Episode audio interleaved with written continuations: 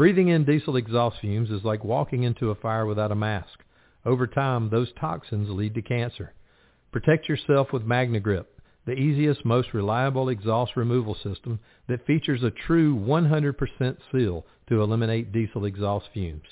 To get free grant assistance, visit magnagrip.com and find them at FDIC at booth 2540.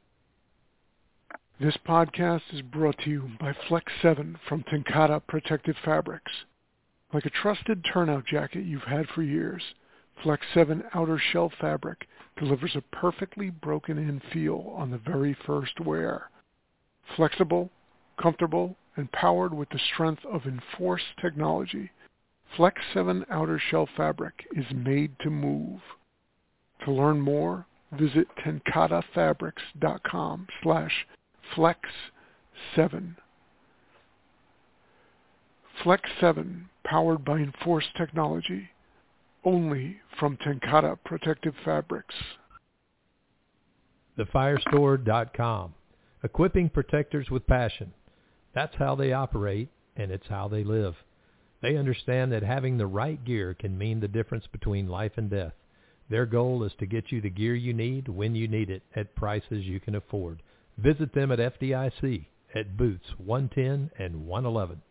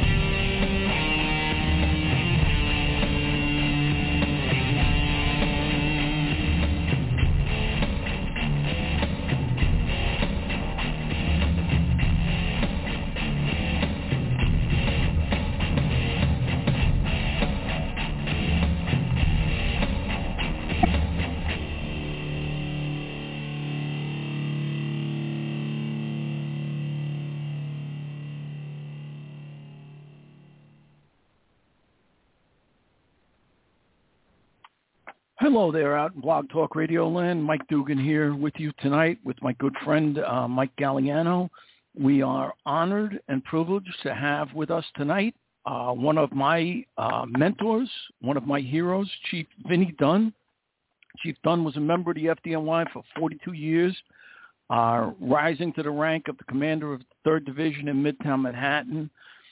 He's authored, um, I think, nine books now with two more in the hopper on uh, written uh, for the FDNY, Collapse of Burning Buildings, which was on my exams to study, um, Safety and Survival on the Fireground. He's written a whole bunch of other books since then, just too many to go through. Uh, Chief Dunn has been uh, a member of the was a member of the fire department for such a long time, and such a great guy. Uh, Mike and I have decided we are going to talk to him about his career. Um, his career started in the 1950s, and we're going to talk about that with him. And Mike, uh, hey brother, how is it out on the uh, left coast today? As uh, I'm joining you from the uh, right coast, where it is uh, beautiful today. It was a gorgeous day, and uh, hopefully it's going to get weather's going to keep getting better. Oh, Michael, it is a this this is the time of year where I live in Seattle, where we get about a week to ten days of just glorious weather, and it's a big tease because then we'll move into the latter part of May and into June, and then it's really a toss-up. You know, we'll we'll get cooler again, or we'll get some rainy weather, and in anticipation of Fourth of July getting here, and then on the Fourth of July or the day after Fourth of July, uh, there's no more beautiful place to be than where I live. But right now we're in that stretch, and man, it is glorious. And man, no no better day in the world than to sit down for an hour or whatever the chief will give us and go through what I think most of you who are listening who have a clue will recognize as truly one of the iconic leaders, one of the iconic difference makers in the fire service.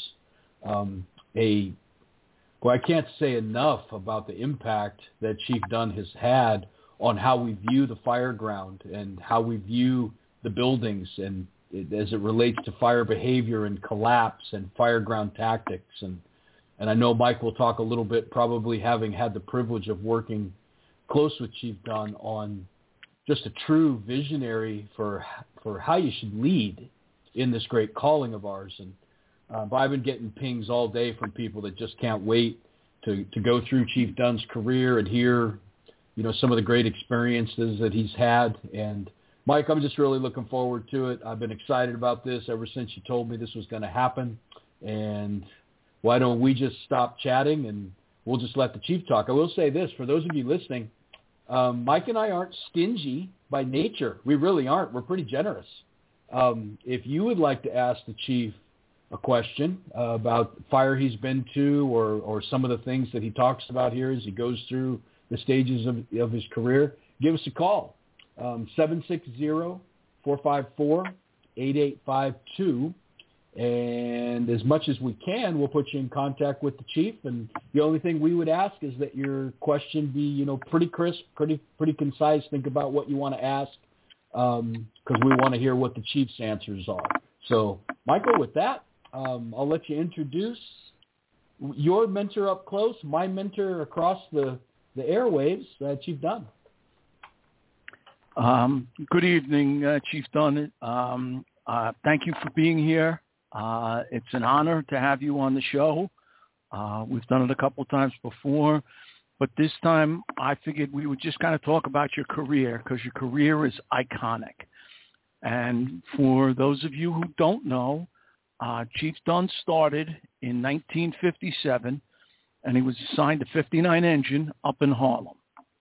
Uh, I was still learning, trying to learn how to use a toilet at that point in my life, Chief. So um, you know, uh, peeing in my pants. So um, I just, um, my first question for you is, as we go through your career, is you went to Proby School, I think, and then went to 59 Engine. Go through that with us because I know my probie School, when I tell young kids now that I was in probie School in New York City for six weeks and they added a week on it because we needed peace officer training. What was probie School like for you? And what was Harlem like in 1957 when you were assigned? Well, Mike, first of all, thank you for this podcast, and I'm, it's a privilege, uh, you know, to be able to speak to the country's fire service through fire engineering's uh, uh, communication system. I appreciate this. I don't take this lightly. You know, it's a great gift. All right, so let's go to your question. And if you hear me rustling papers, I got all kinds of notes here. But uh, first of all, I didn't go to Proby school. I went into the firehouse cold. There were so many of us. Uh, they made 300 uh, probies uh, that day, uh, February 1st, 1957, and they only had enough uh, room for 150 at the Proby school. So 50 went to the shops where they did study in there. 50 went to PA where they uh, did hose and shot water all over the the pier, and then 50, uh, we, you know, they they went to firehouses, but but I did not go to a fire to Proby school. That very first day, I reported to the firehouse. I had khakis on. Nobody told me anything. Uh, I walk into this firehouse, and uh, the officer said, "Jesus, didn't you? Didn't anybody tell you to put work clothes on?" So um, anyway, so I didn't have any training, you know. And I walk into this firehouse, uh, on uh, 180 West 137th Street. I got off the train station on the 135th Street, walked up the 137th and made a left turn up the through the street, and uh, I walked up the Seventh Avenue at eight o'clock in the morning, and uh, I did not see a firehouse. Uh, we had the doors painted green then, and the flag wasn't out. And I'm at the corner of uh, uh, Seventh Avenue and on the 37th Street, I looked down. I see this thing that looks like a garage. So I said, oh, that's that's the firehouse. So I Uh, again, I uh, I waited. Actually, I didn't want to go into the firehouse early, so I t- take a walk. It was a nice sunny day. I take a walk down to 125th Street. I'm walking in, you know, Harlem. Uh, it was early in the morning, and I had to go to the bathroom. So I said, "Let me stop into this bar." I stop into a bar. I order a beer. I go into the men's room. Uh, uh, I'm in there the urinal. Guy comes in next to me. Says, "You want a woman?" I said, "No, no, thanks. I'm going for a job today." So I finished my beer. Uh, I didn't drink the whole beer. I just had to go to the bathroom. So I walked back up to on the 37th Street, and uh, uh, I walk in the firehouse. I uh, I guess I knocked on the door. I don't think it was locked. I opened the door. There's a guy on watch. I said, "I'm the new probie," and the guy he said, "Go in the back kitchen." So I walked past a, uh, a van, red van, squad one on it. Then I, I walked past our 36 Mac, uh, and then I walked into the kitchen in the back. So uh, I don't know what happened. Nobody said anything. So I said, I'm the new probie. I, I said they were watching television. I sat down and I uh, watched television. Now, I guess I was a little early, 9 o'clock. The officer comes down, covering officer. We got a probie. We got a probie. And he comes over to me. You got a new probie? I said, yeah. He said, Jesus, what are you doing in khakis? I said, well, you know, we didn't go to school. Nobody told us anything. So uh, he said, come on out. We got to fit you with some fire gear. So I try out some boots, a turnout coat, and a helmet. You know, we put it on the rig.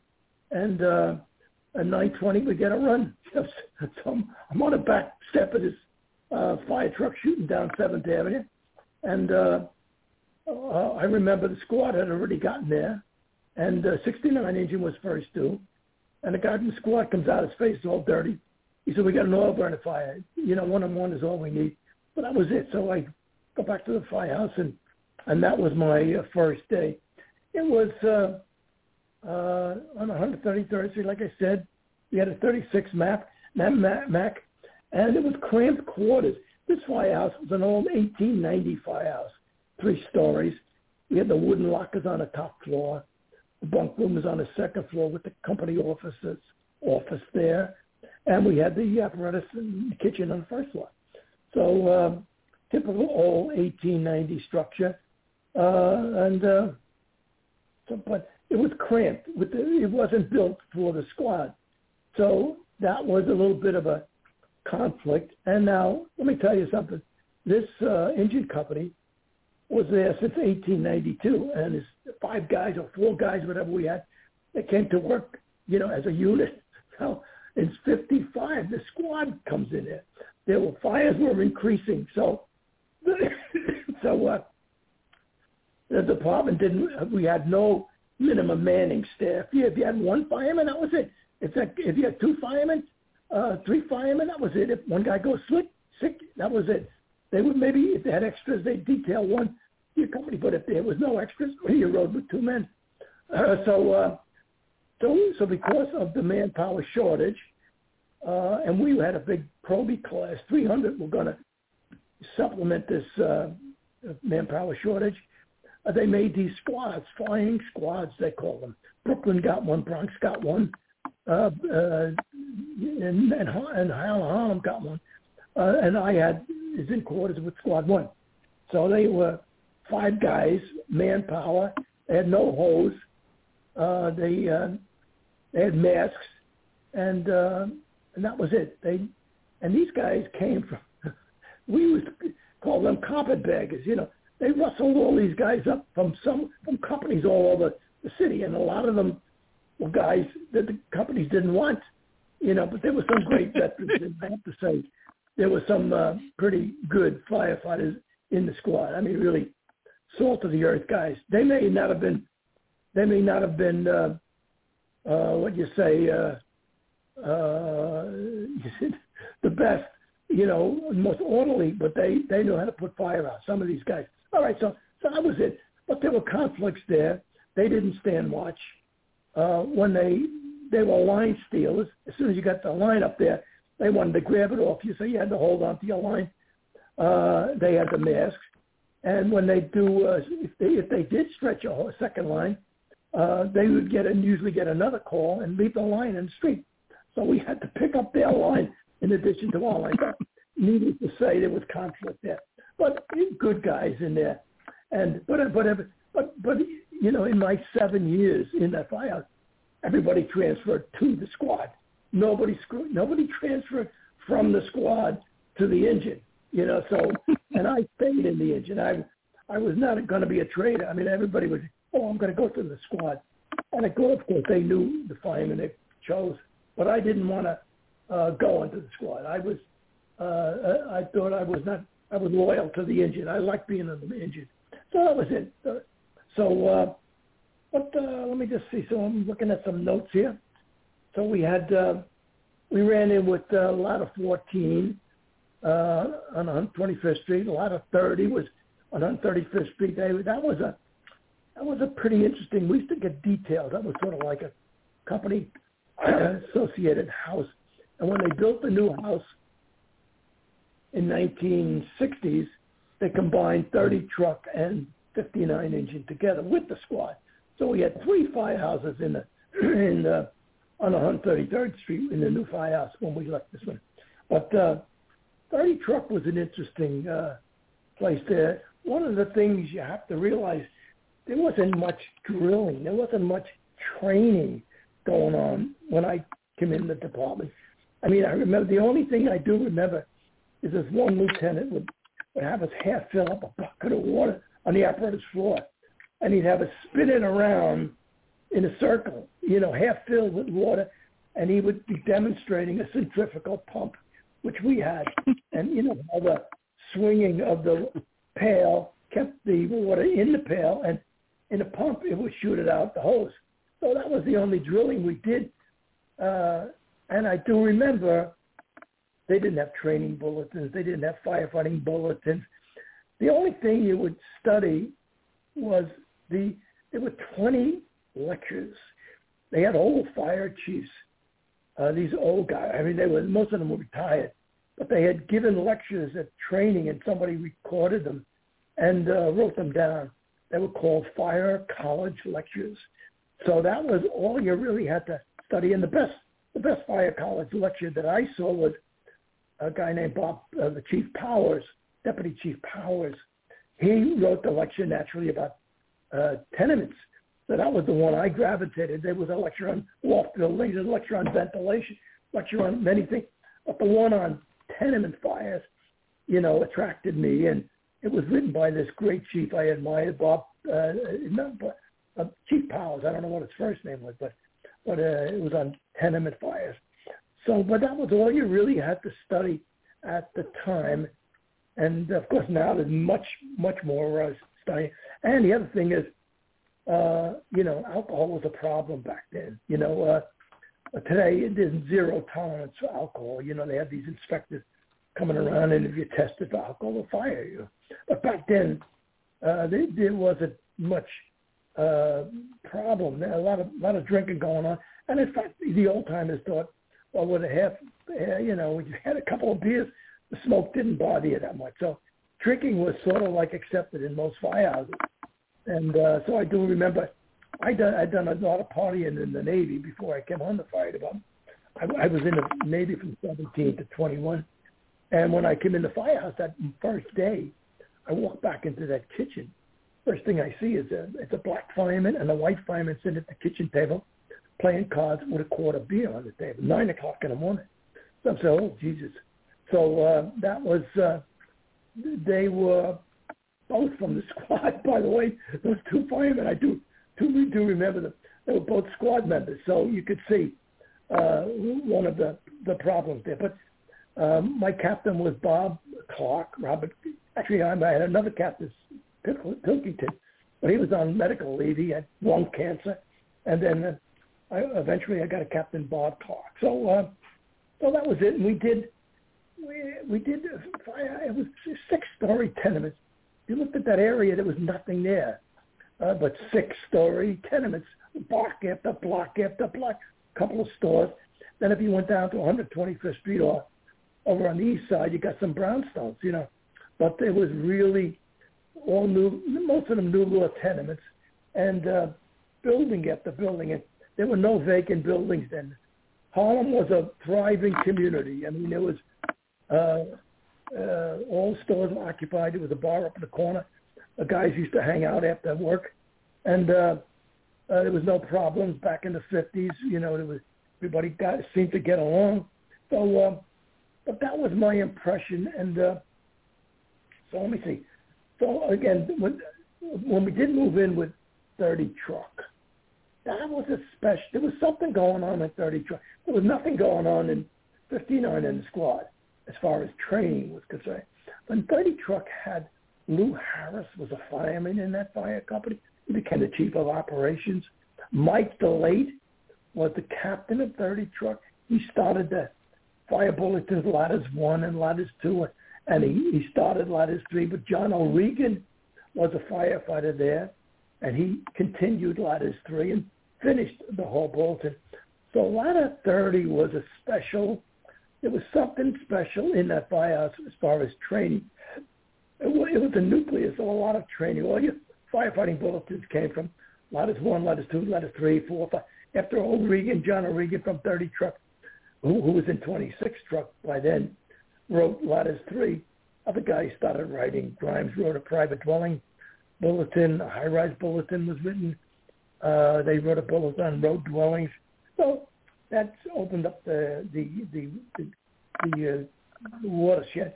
But it was a a good productive house. Thirty truck was very good, and uh, uh, so I mean my impression there was uh, uh, one of the things I do remember. I, I think it was '62. Uh, Wooster Street collapse happened, and I came in on a night tour, and they said you're going down to uh, Lower Manhattan on a personnel van. So they piled a lot of us from the 16th Battalion into a van. We drove down to Wooster Street. Never forget that. I mean, you know, there's that building, hard collapsed, you know, in a very narrow street in Hell's Hundred Acres.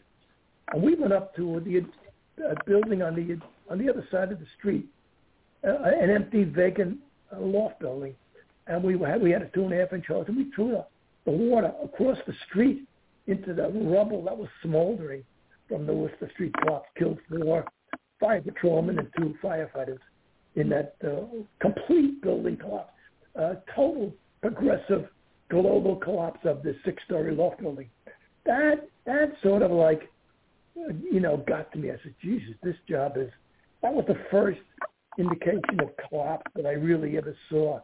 So we did a watch line down there. So, uh, so anyway, yeah, so I was uh, I got involved with this pro who came in after me, Frank Malusco he was a very ambitious kid. He had two. I had two or three months on him, and uh, he said, "Vin, you're a veteran. Let's go to school on the GI Bill. We'll get paid for it." So he started me out in Queens College with him. He was going out there. He had already been going there a couple of years. So I, I, you know, so everybody had side jobs, driving trucks and vans and working on uh, whatever. And so I went to school. I got a couple of bucks a month, thirty bucks a month, sixty dollars a month. That was like a part-time job, and school was not expensive. And my my courses were eighteen dollars a credit, so so I could afford that, and and that's how I started going school on a GI Bill, and uh, wound up getting an associate degree while I was down there. Um, uh, 62, I got that, and then, you know, guys started studying for lieutenant you know, and one of the things you, you one of your questions here was, well, what motivated you to study for a lieutenant? And uh, it was a good question. Like, and one of the things that studied that motivated us, Bill Grimes, there was a fireman in the squad, Bill Grimes, he became the captain of 31 truck, who you know became pretty famous. He wrote that Ladders Four, Private Dwelling Bulletin. He was a pretty dynamic Marine reservist and uh, different, you know, had the military discipline. We saw him get promoted and come back to home as a covering officer. And that was like you'd come up, touch him, you know, when he had his lieutenant's outfit. Hey, Bill, how you doing? So seeing somebody get promoted from your firehouse is a very big motivating factor. And I'm sure, Mike, you saw guys from 43 Truck get promoted. You said, Jesus, maybe I could do that. So that's what uh, uh, we, uh, you know, motivated me and, and other guys. And the other thing is, what really motivates you is watching these officers operate at fires and emergencies. You know, you saw firemen, you know, and officers, you know, you know, good officers take over in charge, and and that's a stunning thing for a young man to see. Once enough men operate in an emergency situation. So those two things said, you know, I think I want to try to be lieutenant. And then, of course, you know, the rationale said, well, how can I try? You say to yourself, you know, how could I think I'm going to be, you know, one of those people, you know, who, who were leaders of leaders, as you call them. But, uh, and of course, my father-in-law was a fireman in a 53 engine. So I had to explain to him, he was an old, you know, Buffalo, how, how I dared open up a book and want to be a lieutenant. So I said to him one night, look, there were great officers like uh, Jimmy Ward was the one he admired. And I said, there's a lot of terrible officers that come through my off my firehouse. And I, and I said, look, I may not be a Jimmy Ward, but and I but I'm not going to be one of those stiffs that I see. And there's plenty of room on the middle that I can fit in. So that's how you rationalize wanting to be uh, an officer. So I uh, studied, studied, and one the other question is, uh, uh, how did you, you know, what was your method of studying? And the method of studying is a study group. You know, we got myself and two other guys, this ambitious guy, Franklin Muskill, uh, and we got this uh, Casey Mitchelson and uh, another guy uh, uh, to get together, and we would come in. We we wouldn't come in. We were all in the same group. We would come in if we were not working, and we have certain nights to study. So I, you know, I studied with these other firemen, uh, three or four. You needed three to four. Oh, Ray Hill was the fourth guy. So we started this study class in the firehouse, and then in addition to the study class, you went to fire at Delehanty's, like equivalent to fire tech, and now you saw the big chiefs, you know, up in that podium there lecturing, you know, 50 or 100 firefighters about how to be a lieutenant. So you you uh, went to, to, the fire tech courses. You had your study class in the firehouse, and uh, we aced it. I mean, uh, you know, when when the test came up in the '63, you know, this my class we all passed it, and uh, we got promoted January of 1964. I had seven years on the job, and and I got promoted to lieutenant. And you know, very funny. I'm, you know, the, the officers saw us studying, and the officers saw the the marks that we did. And we we were very, you know, we were sharp kids. When we took the test in 70, in 63, you know, we got right on the phone and we started surveying the entire fire department. There was always one live wire in each company who knew who was studying and could get estimated marks of everybody in the firehouse that thought they passed. So we actually had a citywide list. So we, uh, in this group, estimated, you know, where all this is coming out in January of 64, we estimated we were going to be on the top of that list with our seniority. And, you know, uh, uh, I had used my veterans, I didn't have veterans brothers, but we estimated we're going to be on the top of that list. And everybody knew that in the fire. So this one officer, Bill Keenan, I don't know if you ever worked with him, Mike, but uh, he was a Korean War veteran, had a, a terrible experience in the military. But he says to me, Vin, let's let's let's you and I start to study. And it was another firefighter. So he's studying for captain. So now I had already passed the lieutenant's test. And there was a chance, you know, being an optimist, you know, I could wind up, there was, a, the captain's test was on April of 64. My list wasn't even out yet. It was coming out in January of 64. And there was a captain's test was scheduled for April of 64. I'm studying with this lieutenant and another guy. And sure enough, we get we get promoted January 64, and we, we are eligible to take the test in, in April. And we passed the captain's test, believe it or not. So uh, I mean, no, no way, shape, or form did I want to be a captain, but it, I passed it. Uh, now I had to learn to be a lieutenant.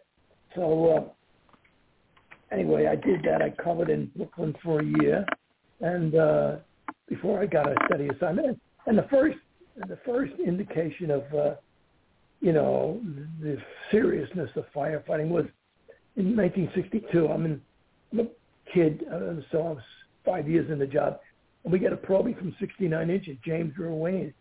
He's covering a 30-day detail in uh, in uh, 59 engine. So I bonded with the kid. You know, I was the only one that would talk to him, and uh, it was cold, winter coming up. So I gave him my jacket. I had a, a nice jacket, uh, a blue jacket, windbreaker jacket. So anyway, poor James Ruane gets tangled up in a hose in a tenement, and he dies. You know, uh, so my buddy, uh, one of the guys, two of the guys from the squad, you know, I was not working, but they come back and said, you know, you can't move a lifeless body. There's no resistance.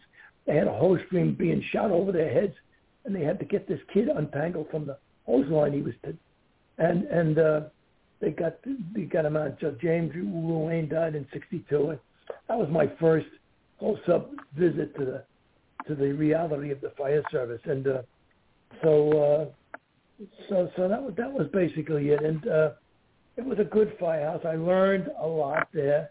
You know, I put my fires out. I, uh, you know, I got when you get to the nozzle, and uh, my first fire was on 138th Street. I was the nozzle man with Bob Clark, and you know, I it was a two back two rooms of a tenement fully involved in flame. We didn't have masks, and we moved right through that room, boom, boom, boom, knocked the fire down.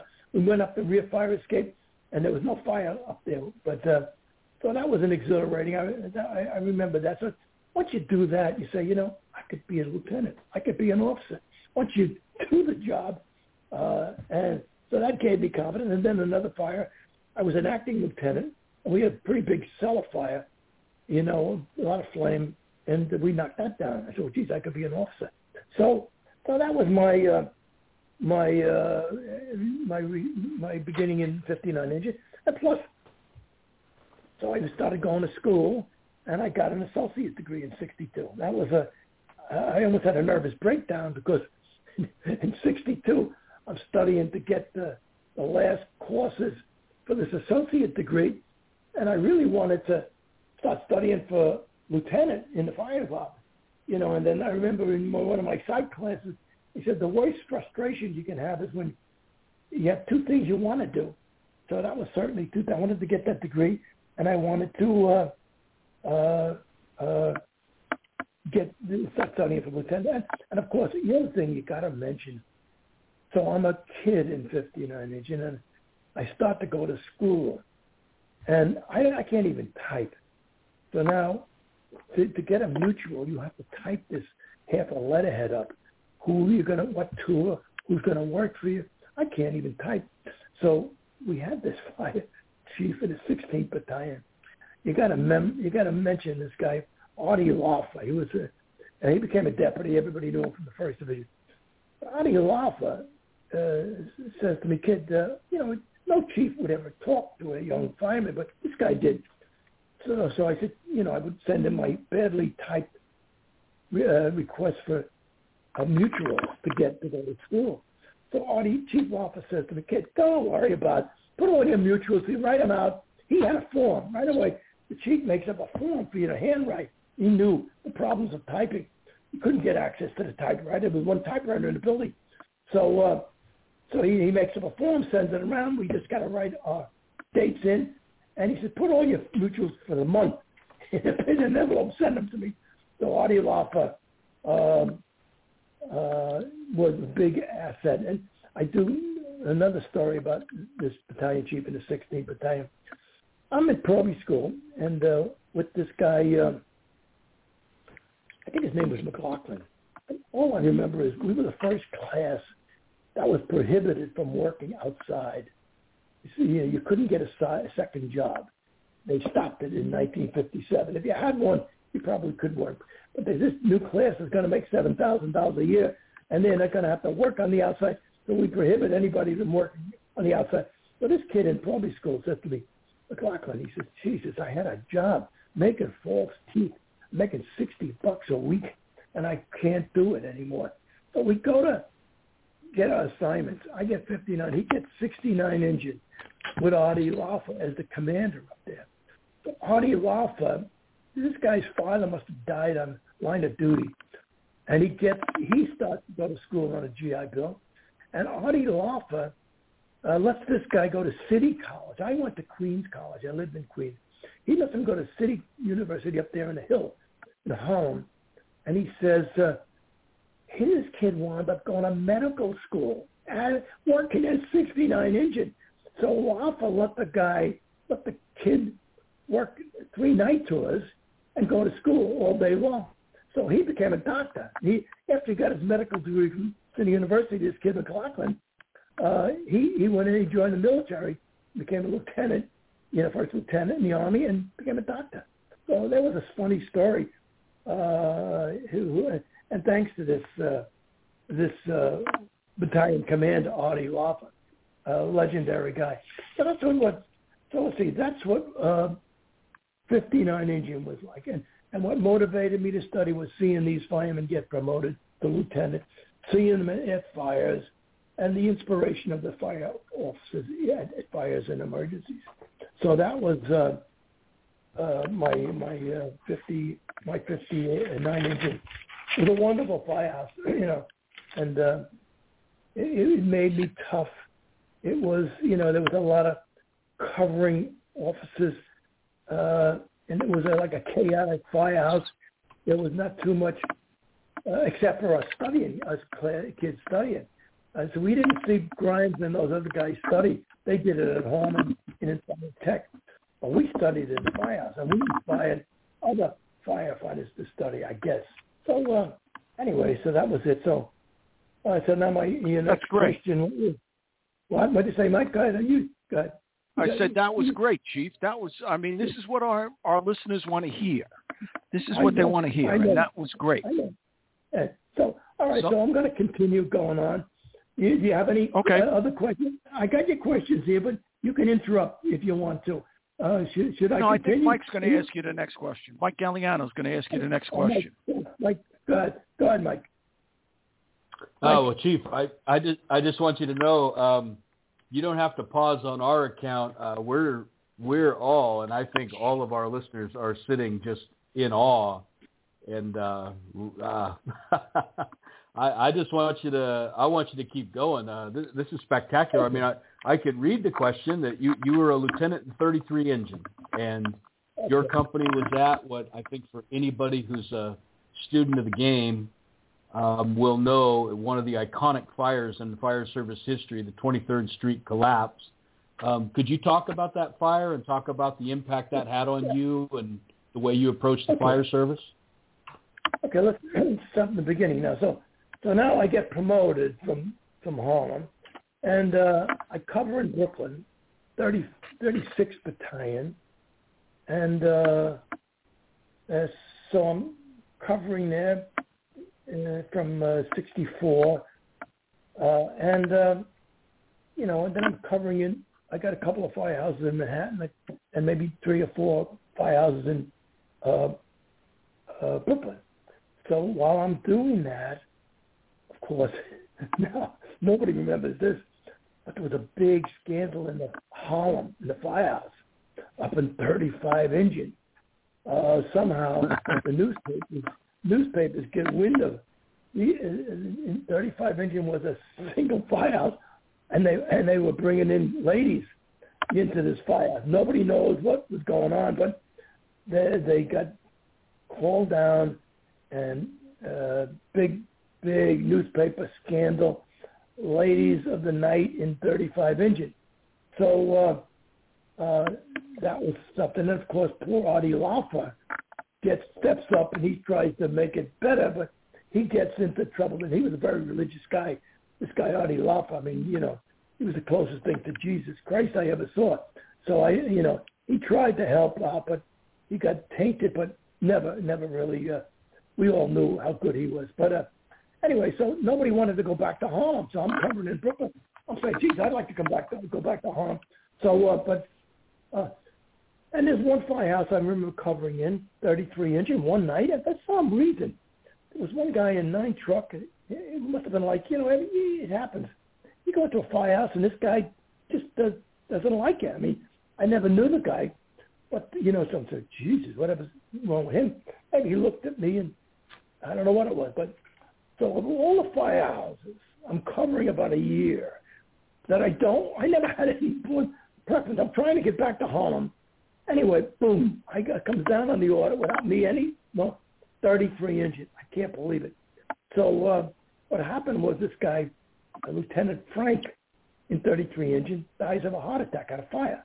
So they got to fill the spot quick. So it, so down in Great Jones Street, Third Street in Lower Manhattan. So I get assigned, and now, you know, I'm saying, oh God, this is not going to be good. I do remember, so the very first tour, we didn't do roll calls up in Harlem. The very first tour, I'm a lieutenant, nine o'clock in the morning. I'm up in the office, and guy says, "Hey, lieutenant, come on down for the roll call." So I, I shoot down the spiral. No, was it? What we have to spend? No, I shoot down from this stupid uh, uh, mezzanine office we had. Down to the big uh, apparatus floor, and you know I go to this roll call nine o'clock, and all the guys in this company, 33 engine, show up, shake my hand, good to see you, Chief, uh, Lieutenant, uh, welcome aboard, and it couldn't be more pleasant. You I never got an, a reception like this in any fire that I had covered, so it turned out to be a wonderful firehouse, uh, 33 engine, Great Street. Now, you know, we uh, we we we uh, we had two. Uh, we would uh, we, we rolled out like I used to the the to me, if we make a right turn, we're going to Hell's Hundred Acres. If we make it a left turn, we're going to Alphabet City. You know, Lower East Side, A, B, C, and D. And uh, most of the time, we did the left turn to A, B, C, and D. Um, and we were second due to 28 engine. 28 engine was the big uh, Alphabet City fire company down there. So they did most of the work. We we were second due to them, and uh, so so that was a a good firehouse. And again, you know, again, you know, there was still no there was still no much of a of a restriction on drinking. This this was a heavy drinking fire. Now, now I mean, with a deputy, this is a Division One quarter. You think, well, nobody's drinking here. You know, I mean, up in Harlem, there was no chiefs in quarters, so you could understand the guys drinking. So, so I go, and actually, when I come down there, guys were telling me, well, there was a story that the chief of the department uh, in the 50s uh, was at a party down in the cellar of this firehouse, and and some some some woman was sitting on his lap, and some news reporter took a picture of him, and of course got in the papers, and they were they they summarily uh, they couldn't fire him because he had passed the test, but they moved his office down to a lower floor into a little small closet like, and he eventually retired. But so that was a funny story that I was people told about 33 engines. So now I'm there. I'm, so the first couple of night tours, uh, I'm sitting in the kitchen you know, and the, dep- the chief's there, the deputy's there, and the firemen there. And uh, they, oh, chief, we're going to go downstairs. Captain, we're going down, uh, lieutenant, we're going to go downstairs, watch some TV. Okay, and they all pick up their plates and go down there. So it's me and the deputy there. So I'm saying, oh, sorry. So second night, third night, I said, chief, you don't mind if I go down there with them? No, no, go ahead. He wanted to eat alone probably anyway. So uh, I go down there. Now I see down in the basement they got refrigerators. They got lockers. They got hard stuff. They're drinking. Some guys are drinking whiskey down there. Holy Jesus! So uh, now, so I go down there every night after dinner. I have a beer. We have cigars, some cheese. I got to go down there to see who's going to make a run. I mean, I want to make sure who's who looks bad, who looks. Well, I have a, one, one or two beers maybe down there, but so now I'm drinking, and if I didn't drink up in Harlem, but here I got to drink in self-defense. So, uh, uh, so that was it. So, uh, so we had those uh, fires, and let's see. So, and then of course my hero down there. I, I would go when I went to Queens College. I take this course, building construction, and it's taught by this captain Lou Harris from 30 Truck, who I feel an affinity to because I'm from 59 engine, and then we moved in with them. but now he's a captain in. Uh, I think he was in uh, uh, two truck Midtown, and this captain is dynamic. He's a dynamic teacher. I can't. I never saw anybody like him. I would sit on the edge of my seat when I watch. I would listen to this guy talk. So uh, now he's also when I go to Fire Tech, he also teaches at Fire Tech or Delehanty's as it was called. So now I see this guy. Uh, I knew him from Queens College, and I see him teaching promotion classes now. And you know, I would find out when he's teaching to make sure I get him, not the other instructors. Well, he was really like one of your first. You know, I never told the guy, but he was a big inspiration because he had such knowledge. And what I liked about him was he was a Seabee in the Navy, big, rough, tough guy. He, he went to school, the city college on a GI Bill, got a degree, became an engineer, and the guy just knew everything. The guy knew every single thing you could think of, and he was a dynamic teacher. You know, but it's funny he had a he had a little bit of a speech impediment. He was not a good-looking man, you know, but hey, to me he was like golden. So uh, he's, he's in the first division. So, uh, so I saw him, and I was always training. One of the things when I went down there, I used to have training sessions. I started training sessions every night till we had to do a drill. And I started drilling as a as a new lieutenant. The reason he had started drilling, we had a division of training that would bring fire companies over there uh, suddenly and uh, they gave us a warning. You you up. They would identify a battalion, and this division of training would bring them over for evaluation training. And if you didn't know, I put a mask on, but they would embarrass the hell. They would yell at you. There, they would embarrass these senior firefighters. So we all knew how to, you know, wear that mask. And we knew, you know, we would stretch. We would do searching with blacked out uh, face pads pieces so we we were very. I did a lot of training as a lieutenant. so uh, know, of course, I'm trying to impress uh, what's, his, what's his name uh, uh, Harris, and you know, so I, so that was it. So, uh, but anyway, so I survived there. Let's see, so loft building. All right, so now the 23rd Street collapse. Now, uh, I, you know, you said how did the 23rd Street impact your career. It did not impact my career at all at the time. I mean, I, I was at that fire. I mean, you know, I reported to Reilly in front of the building. Joe Priore, I knew Joe Priore from covering from 18 engine reports to Reilly on the other side, standing at the other side of his command post. And then a guy comes out of the drugstore says, we got fire on a baseboard. Uh, Reilly says to Joe Priore, get 18 engine, get a line in the store. 33 engine, get a line of exposure to. That was it. I look in the drugstore, the light's on, there's a light whisper, white smoke. I said to my fire, but no fire here. Let's get around where the action is. So anyway, they go in. Reilly goes in. I watched uh, uh, this lieutenant from uh, Seven Truck put on a mask, go in there, and uh, so that was it. They all went in there, and the floor collapsed. That smoke condition uh, in the baseboard. What they didn't realize is we had heavy fire on 22nd Street, and the basement had been broken through and extended underneath the drugstore of 23rd Street. So when they we had a heavy fire on 22nd Street cellar, and they went in to check the baseboards. They had a terrazzo floor, and when they went over to look at the baseboard, a big 35-foot chunk of the terrazzo floor collapsed into the fire. I mean, so they fell right into, and the fire was burning drums of lacquer, thinner, varnish used to make frames. So they were incinerated immediately. And two of the firefighters, the drivers from the 3rd Division and 7th Battalion, Rudy Kaminsky, I knew, came on the job with, they tried to run out when the floor collapsed and a big ball of fire came out after them and burned them to death on the sides of the store. Their bodies were found on the floor and, and killed by the ball of fire that came out. Now, Rudy Kaminsky, you know, I knew him. I knew Joe Priore.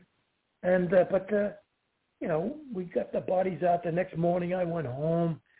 I uh, you know, I remember saying I I was tired. I jumped right into bed. My three-year-old daughter comes in, jumps in with me, cuddles up with me. And I think, well, there's a lot of kids who are not going to have fathers to cuddle up to. I fell asleep. I wake up the next day. I, you know, I went to the funeral. I went to, to work. I, I didn't think of it. I mean, I, I was on the captain's list. Uh, you know, and I was a, I was going to be a chief. I mean, I had a, I had a plan.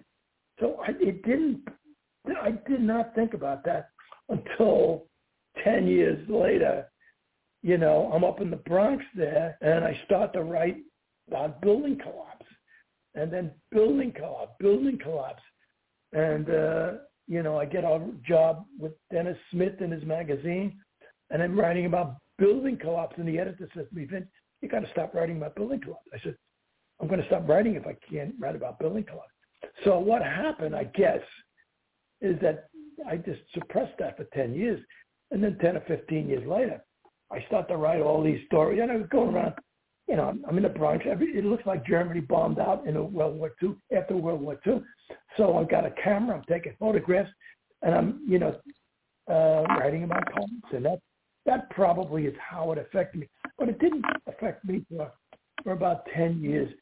And Rudy Kaminsky, uh, you know, and Joe Ferrari, I knew him. But Rudy, you know, it's funny. I think about Rudy now he was I was a Sunnyside boy. He was an Astoria boy, and uh, we went to Queens College together on the GI Bill. And what I do remember one day with Rudy Kaminsky, we're sitting outside waiting for a class. We were going to different classes, and Rudy, you know, I'm struggling with my English class, trying to write something which I couldn't do. And and we said, "Geez, I got an A in English." He said, "You know what I did? You know, we went to Queens College. We were like old men. I was like 26. He was maybe 25, 26. We're about the same age. And he said, I got an A in English. I wrote about how to jump out uh, jump out of an airplane with a parachute, and they went crazy. The teachers, what a wonderful article. So, so Moody couldn't understand why these kids and the teacher thought jumping out of an airplane back in 1950, you know, with a parachute was so exciting because nobody in that English class had ever written anything so real world like as Rudy Kaminsky. And uh, of course, uh, poor Rudy, uh, you know, uh, he didn't make it after the 23rd Street collapse. So, so that was uh, that was probably. It, it took me a while to uh, to think about that, but I would almost put that up there with. Uh, I mean, I do think of that Wooster Street collapse too. That that was a horrible looking collapse. Uh, 23rd Street collapse wasn't as horrible looking as the uh, as the Wooster Street. All right, so now let me just say, I got loft buildings. You know, when I used to go to these loft buildings, you know, narrow streets. One day we have a fire in Hell's Hundred Acres, and you know the fire's blowing out the top floor of this loft building, top floor, and and you know the streets are very narrow down there. You know, and I see the deputy and the fire you know, I'm standing by. He's got me 33 engine standing by. And we're actually trying to go up close to the, to the building across the street because these narrow streets, you know, say if this wall comes out, it's dead. So, uh, but now, fortunately, we saw fire, uh, the hose stream shoot out the window and knock the flame down. So, but, you know, and then we, I would be stretching hose uh, or carrying rolled ups up, uh, my company would be in these awful the slab, the stairs was slanted, wooden stairs.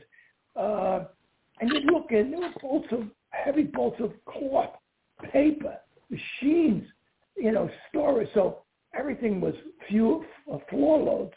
You know, when we do inspections, they had floor loads, and we were concerned about the, the weight on, on these old, they were Civil War buildings, uh, these 100 acres loft buildings and they had cast iron front. So, you know, I, I thought one time I'm going up a building. I said, Jesus, Harlem, at least you're saving people. There's people in that building. In this one, I'm in this building. It's a bolt of cloth I'm saving. So uh, I, I thought about that, uh, but but to the credit of them, now, now it's a big art district. All those machines and paper storage, baled, baled goods were moved out. The artists moved in and now it's a very fancy sprinkled uh, art district, so called Soho. So Rudy Kaminsky, uh, let's see. So we so let's see. So so while I was down in '64, a new lieutenant, a new a new uh, chief of department comes in. I mean, we had no, we didn't have much leadership in the fire department. You know, when I came in when I came in the job, we had an old, old white-haired chief. I can't remember. Tunners, I think was his name. Then he left, and we got a band leader. The guy was in a band most of the time, and he, passed the test. He became the chief of the department. The guy from the band. So it wasn't much leadership from the from the from the top. So anyway, 1964, this young kid, young deputy John O'Hagan makes uh, passes the chief of department's list, and becomes the chief of the department. Uh, he was in Rescue One. He was from Brooklyn, and Ninth Battalion. He had all the all all his uh, tickets punched. He was a pretty experienced guy. So Hagen uh, became the chief of department, and then of course he opened the floodgates to uh, my friend John O'Regan from 30 Truck, and told him, John, we want you to write that Ladders bulletin, Ladders three. What up until then, if you were in a ladder company, you did whatever the officer said, and sometimes he was a covering officer. He didn't know what to do to tell you. So we had no standard operating procedure you know, there was a lot of freelancing in in a lot of companies.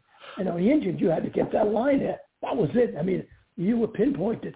But a lot of companies didn't have. Now some offices, like 43 Mike, your company, you know, the county had he had his own uh, uh, procedures. They were good, and you had to follow Captain Capitolata's procedures.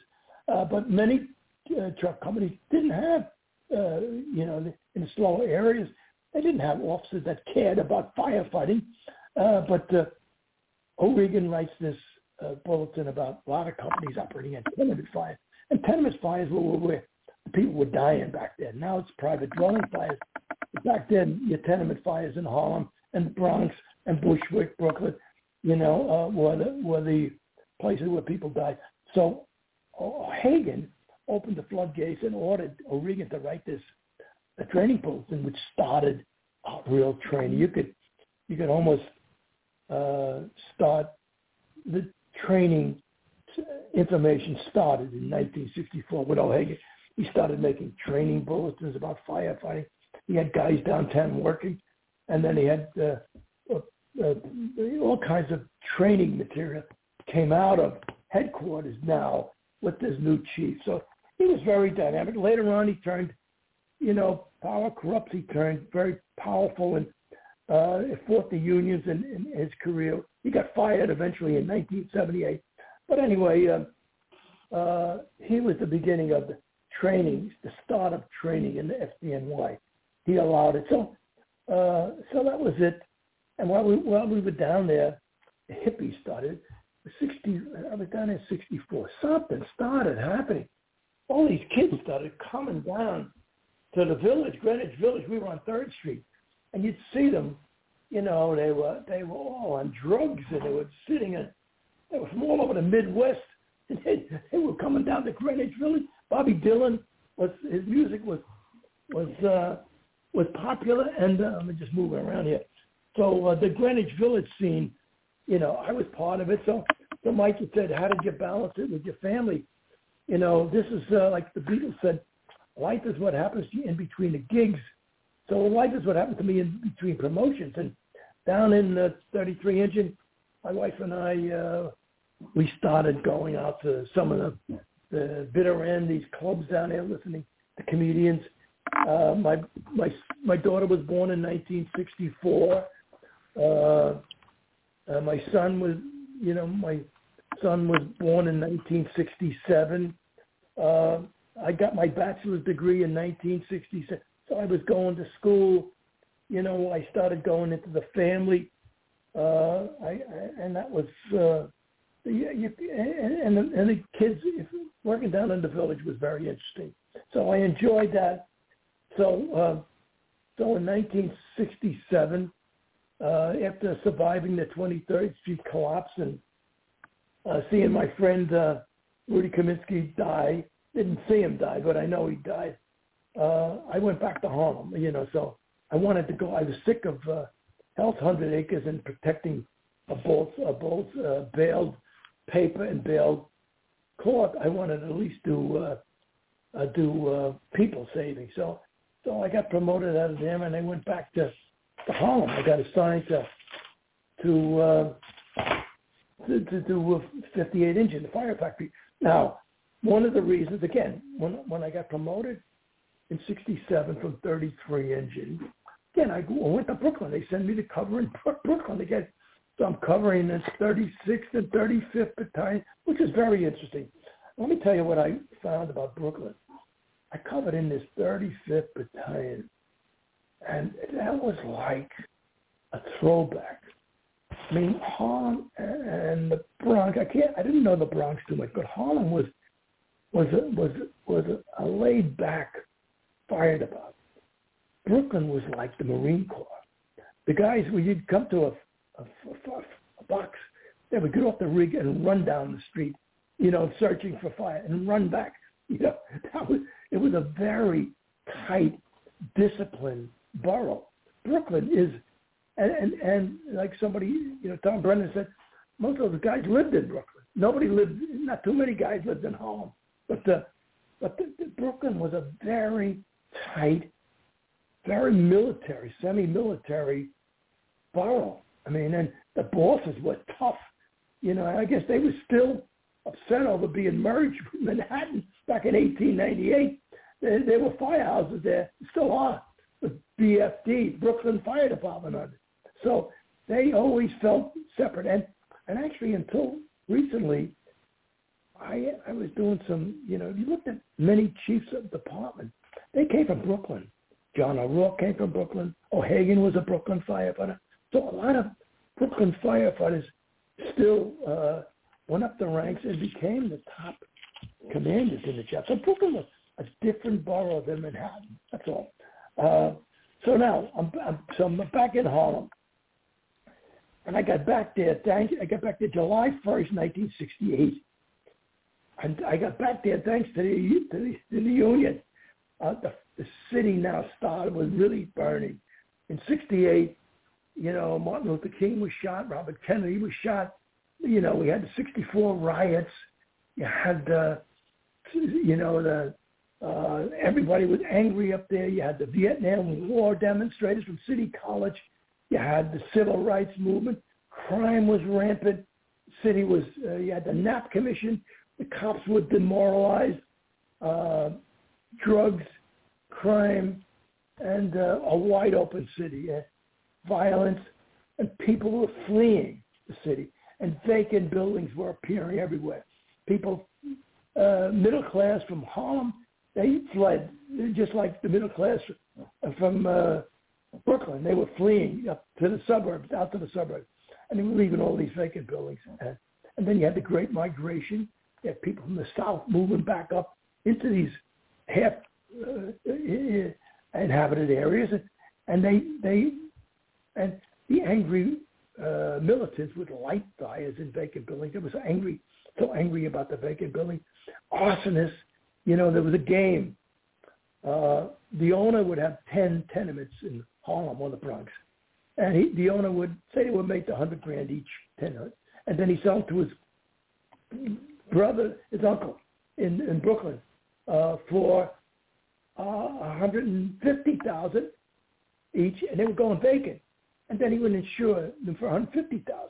Then the brother would send them back, sell them back to him for 200,000, insure them up to 200,000 each, and they were burying them down. So arson was a big game back then. What stopped that was computers. All of a sudden, the fire investigators started to see, hey, Mr. Mr. Smith owns these 10 buildings in Brooklyn that burned down, owns the 10 buildings in the Bronx that burned down. Mr. Smith owns the 10 buildings in Harlem that burned. Mr. Smith's got some kind of a problem here. That was one of the one of the ways we stopped the arson for profit. Another way the arson was stopped. I'll never forget this. I'm in the Bronx, and I've been to fires, and you know, you would call and uh, it's a suspicious. It was common. It's a, it's a suspicious fire. Send a marshal. marshals would never come while we were there anyway. So now we get a new fire marshal, and this fire marshal starts this program called the Red Caps. We all laugh. Red at Caps. It. The Red Caps. The Red Caps. They wore red baseball caps, like you know, and and it said fire fire on it.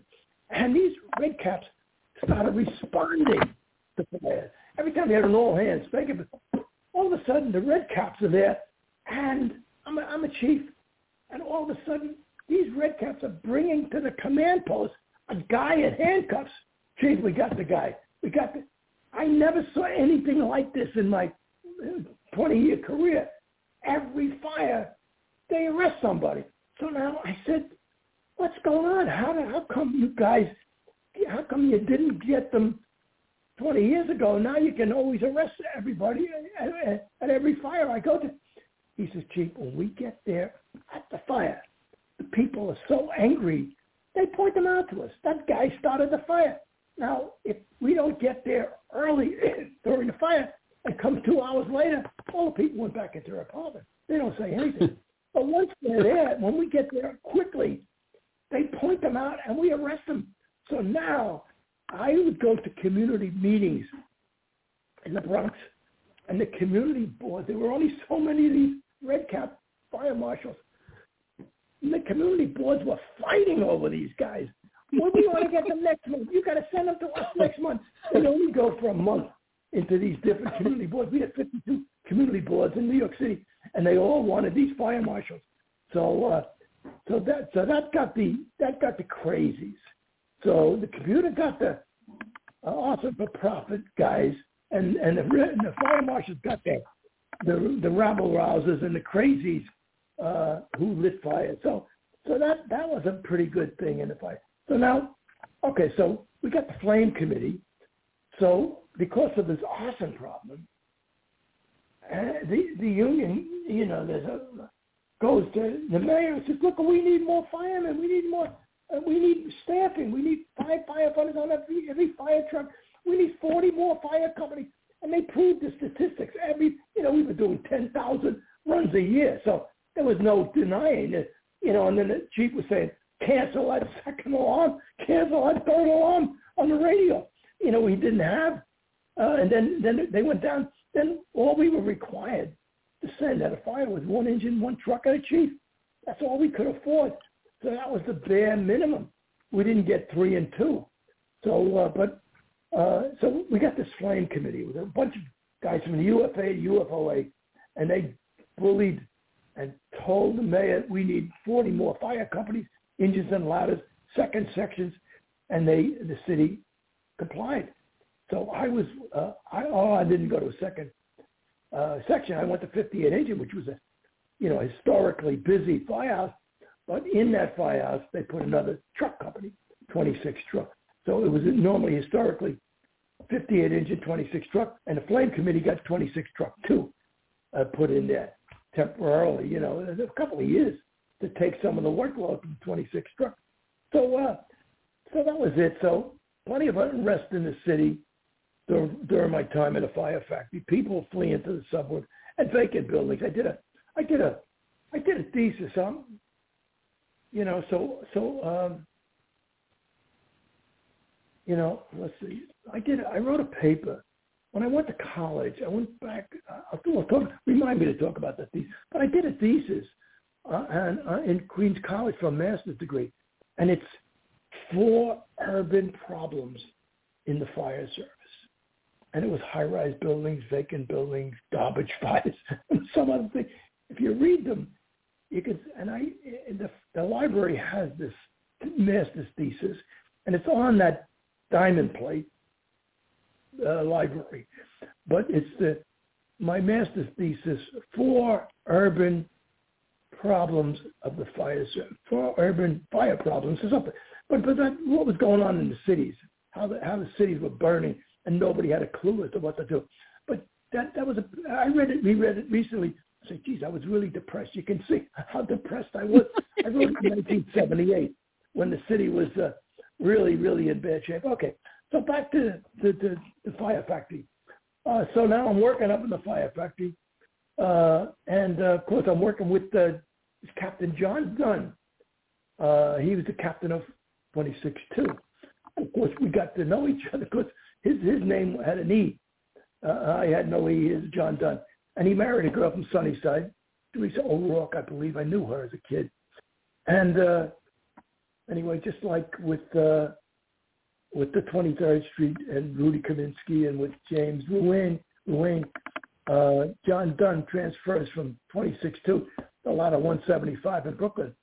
And he gets killed at a three-story building fire.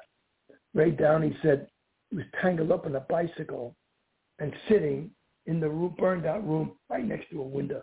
They just reached in and grabbed him. I mean, he was dead by then. But so there was another reminder of uh, the seriousness of the of the fire service. John Dunn uh, from Sunny from uh, you know 175 truck. He died in Brooklyn, but I knew him from from uh, from working in Harlem. He was in 262. Okay, and then one of the unusual uh, assignments I had, which is really now coming back into vogue, was when I got assigned to the fire factory. They said, "Oh, oh, Cap, you have a new assignment up here. Uh, we're going to come up here, and you have to do these full-scale drills on uh, riots. We had to command. I was a command post company uh, when riots would occur. So when a riot would occur, uh, the uh, all the firehouses in the local area would call a policeman, lock the firehouse, leave a police officer in charge, and respond over to my firehouse, 58 Engine, in a big wide street, and they would respond out of this area in teams because they were throwing bottles and rocks and shooting. So they would respond only from a central area, my firehouse, and they would have one chief, one engine, one ladder, and they had to stay together. Nobody left the fire scene until the three of them were locked, left together. They responded together, returned together. So that was a, a big, major command uh, structure that I started to learn how to do. So uh, that was something. And you know, it's funny. Uh, uh, we, we we had this, and they still have it. And now with, with all this rioting that's starting to rear its head again, you know, uh, that's how these cities are going to have to respond safely if they uh, do start to have more riots like we did in the in the 70s respond from these central areas, command post locations. But anyway, so I see I walk around Fort Totten a lot, and it's where the fire the fire's training center is, and his special operations are over there. And I love walking around there, and I see all these rigs, buses, apparatus, and at, we didn't have any of that stuff back in back in uh, 19 60, 1970s. So after this, one of these big riots up there, they they call this they call this uh, command post response unit, and they guys respond from six o'clock. They're prepared for all these responses, and they're throwing bottles and rocks, and there's riots and people run throwing over garbage cans, cars, tipping cars. So uh, the riots stop they quiet down around two o'clock in the morning. In the morning up in Harlem. So now the deputy chief says, "Okay, guys, there's about 50 firemen, 100 firemen there, who who who, who were dropped off there, and beefed up manpower, had no rides home, you know. So now the deputy says, "Okay, guys, uh, you can take off now. Go home." I said, "Wait a minute. What do you mean go home? You got no buses? Did, did you see the streets here? They had no buses there. We had no transport. The chief, oh, you just got to go home. That's all. You know, we can't keep you here. So, so naturally, that was a major uh, union uh, issue. And now we have all kinds of buses and trucks, trucks to transport people. But but the big story was John Sineno. He's a famous cook from the fire factory, and he had uh, he wrote three book cookbooks. You know, and John Sineno always bragged about this was his last supper meal. He said, I fed 50 men to 100 men, and it was up to 500 men, depending on how much John wanted to exaggerate. But John always talked about his Harlem big last meal, uh, dinner that he cooked for a couple of hundred firefighters. But uh, he did cook for more firefighters than anybody in any firehouse, but maybe not as many as he claimed. But okay, so while I was up there, that period, you know, you, you say to yourself, when was the climax of your life? What was the what was the most intense period of your life? I would have to say it was that area. It was it was 68 to 73. My time in the fire factory, because what I was doing there, fighting fires in vacant buildings, the busiest I've ever been. Uh, I got a bachelor's degree in City University, at 67. I got I got a degree. I was studying college, uh, and uh, I almost got killed in a stairway collapse. So John O'Regan and I, we get a job uh, on 115th Street, and we stretch a line top floor. I stretch, we stretch the infantry quarters, and this is a strange fire, about three in the morning, and the fire is burning on the walls. The doors, the doors are shut on this occupied building. The walls are burning, the floor is burning, and we're, we're waiting for water. Now, I'm with this tough firefighter, uh, Joe Valenti. He's my nozzle man. So uh, three o'clock in the morning, we're tired, and uh, this fire is strange. And a guy opens the door. Come, come, shut the door, shut the door. What's going on? So the, the hallway is burning. The walls are burning. So uh, uh, we're we're, on, we're waiting for water. Three steps down on the top floor landing. So the top floor landing, and then you got another landing above us that goes up to the roof bulkhead. So we're waiting for water there. We get the water. Flaming hallway, full of flame. No smoke, flame. So we uh, we uh, we get water, drain it, bleed the nozzle. So this tough Joe, my nozzle man, starts to stomp up the stairs. And I'm saying to myself, you know, we could, I'm tired, we could hit this from the stairway. So I stomp up right behind Joe. We make the turn on the stairway. We're knocking down the flame. We go to the back of the, hallway where the stairs starts to head up to, to the, the bulkhead, the, the roof and he sees something in the floor. Joe sticks the nozzle in the floor at the base of this stairway that goes up to the bulkhead. Suddenly, the boom, the whole landing going up to the bulkhead crashes down on the landing that we were just standing on. You know, had we taken my advice and hit it from the landing, we would have been crushed. So I said, hey, there's got to be somebody under there. So we run, Joe and I run to the to the top of the stairs. We lift up this fallen stair section, landing section, and hot ashes start to pour out of the soffit as we lift it up.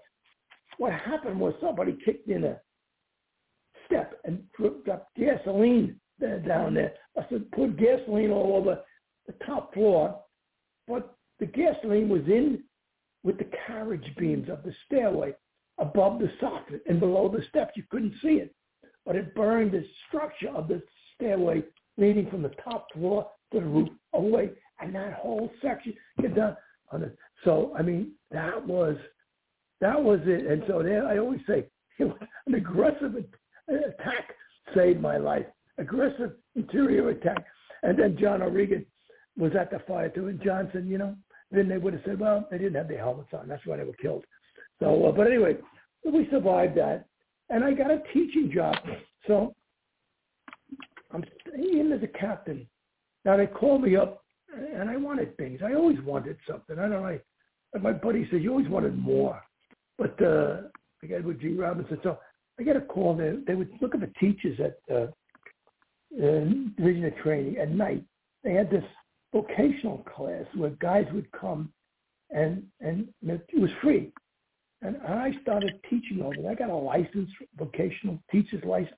I had a four-year degree. and uh, so I was teaching over there. Uh, and uh, I got to learn how to teach. That's how I learned. But in that period, I went to vacant building fires, got my bachelor's degree, almost got killed in a stairway collapse. I started my teaching job at Division of Training. And, and, and In 1969, I take the battalion chief's test and pass it. And of course, the reason I passed the 1969 battalion chief's test is I had a, a study group in 58 Engine with the firemen who was studying for lieutenant. So that helped me. So as Mike's question said, what, what, how did I study? What was my study procedure? It was a class. I always study with a class. And uh, it's funny. I, I remembered if whatever you, however many, if you if you study a thousand hours for the lieutenant's test, your first test, you start to run out of steam. The next test for captain, you'll only study 500 hours. Uh, and for, for battalion for, for battalion chief, you, you're running out of steam. You're only going to 250 hours. And for deputy, you really have nothing left. So you, uh, you know, that's what I kept saying. I'm just exaggerating with these numbers. I mean, numbers mean nothing. But you study less and less for each exam. You just can't do. You don't have the intensity that you have when you want to be that one lieutenant. But anyway, so believe it or not, I passed the, I passed the. Uh, the test. And sure enough, I get a chance to take the deputy test. I get promoted deputy, uh, battalion chief. And, and that same year, I take the deputy's test. And I passed the deputy, so I got two for one again. So, but that was my, that was my climax of my life. I mean, 58 engine, I got a degree in school, survived the building, the stair car, got started teaching, and I passed the deputy's test. It was big, big, big stress, you know, at that uh, particular time. So anyway, so okay, so here we are. Uh, now I'm a BC, rising star. No, you think I'm a rising star? I thought I was a rising star. So you know, I'm drawing attention, I guess. So I'm a rising star. I'm on a battalion. I'm a battalion chief. I get promoted battalion chief in 73, leave 58 engine, and I go covering, and uh, and I get a call from the deputy says, come on down to headquarters planning uh, for six months, and then you pick your spot. You can pick your spot. Well, I go down to headquarters for about a year and a half, and I sent they sent me right back to Harlem. So I went back. I, I went down there as a rising star, but I left there as a falling star. I get this assignment in planning to work with this uh, professor from Brooklyn Polytech, Paul DeCicco. And he's, you know, Bushwick was burning down, and they were wood three-story frames with common cockroaches. So the city knew what they needed to do, but they wanted to get uh, uh, scientific documentation. What does Paul DeCicco from Brooklyn Polytech uh, gets these fire protection people, smoke detectors, and he gets uh, uh, sheetrock companies to be able to put sheetrock between the cocklofts of these three-story row dwellings. And once a fire gets into the cockloft, we knew it would spread horizontally and burn every building down in the block. You know, they were open cocklofts, open roofs, common roof spaces. So, so this U.S. Gypsum said for three grand back in '73, we could put this thermofiber we tested this thermofiber, like a, a fiber, fiber. And if we could just snap those, tear the ceiling down, snap it in between the, the beams, and it would stop the fire from spreading. And then we, in the sprinklers, we had arson fire tests. We wanted to know whether a sprinkler system could stop an arson bomb, fire bomb. It did. And, and they documented all this stuff. I do these tests that were very interesting. But now I have to write a summary, and I can't make this summary. So uh, I, uh, you know, I, I go down there, and after a year and a half, I have to get out of headquarters. I mean, it's just crazy. And uh, so I, I, I feel like I got my tail between my legs, and I said I got I can't write this summary, and uh, so uh, I, I go. But now while I'm down there, all hell breaks loose. We have a strike, we have a layoffs, so I'm I'm I'm in headquarters with the strike. Thank God I was in headquarters. I hate to say that, but I'm down in headquarters. And uh, Vizzini, the union guy and chief of department, who became very powerful and and uh, get into a head-to-head conflict, and, and there's a threatened strike, and so the uh, the day of this, this threatened strike, the chief, uh, I'm in planning. He says, "All right, come on down to uh, headquarters early, and we're going to be ready for this strike." So we're in a hallway, big hallway outside his office, and there's big citywide maps: one of Manhattan, one of Brooklyn, one of Queens, one of Staten Island, you know, one of the Bronx. So uh, he assigns each one of us offices uh, to a map, and I get Manhattan. So he, he says, the chief says, we're in a hallway, one of the chiefs, and he says, as the company's, he, he's got a, has, he pulls a, uh, a, a recall in. So now everybody's called back into the firehouse. Uh, and he, uh, uh, he got these maps and he says, we're going to have a roll call of every fire company. And if they go on strike, we want to get their number and we're going to take action. Now, the night before this strike, I go up to the fire factory. There's a party, there's a dance. So I go up to the most anti-establishment guy I know up there. You know, Mike, you might know him, uh, Bob Adrian. You know, one of the toughest. Oh, yeah. Yeah, Bob Adrian, a weird guy, Spooky, we used to call him. So I said, uh, I said to Spooky, I said, Spooky, are you going to go on strike with the night before? The... He said, hell no. He said, you kidding? I'm not going on strike. So now, the next day, I'm at headquarters. I'm in front of the Manhattan map. And 9 o'clock, the bells in. Now the, the dispatcher says, engine one, you know, strike. Engine two, strike.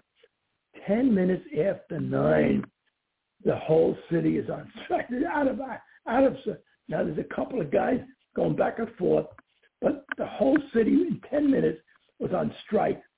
Now we were stunned. I mean everybody was stunned. So now I mean Gus Beekman was in the hallway with us. He was an assistant chief. So we turned to Gus, and he, Gus says, "Well, we've been threatening this for ten years. Now we finally got it out of our system."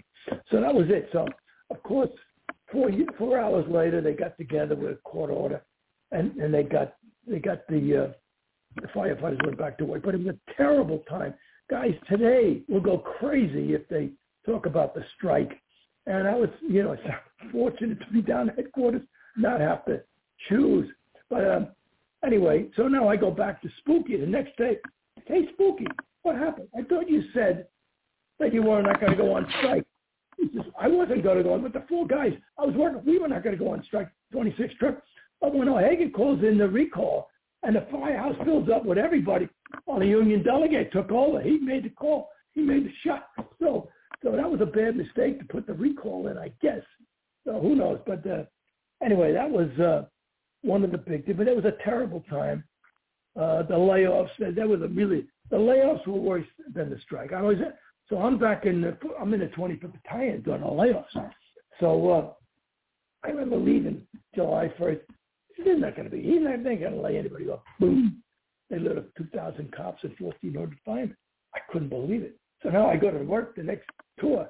And uh, so now all hands, Manhattan box, whatever the box is. I go to the box.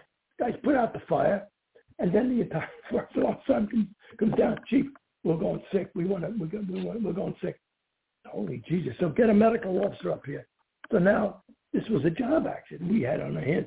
So now the borough commander comes up and he says, what are you going to do about this? I said, I'm not a doctor. The guys say they're sick, you know.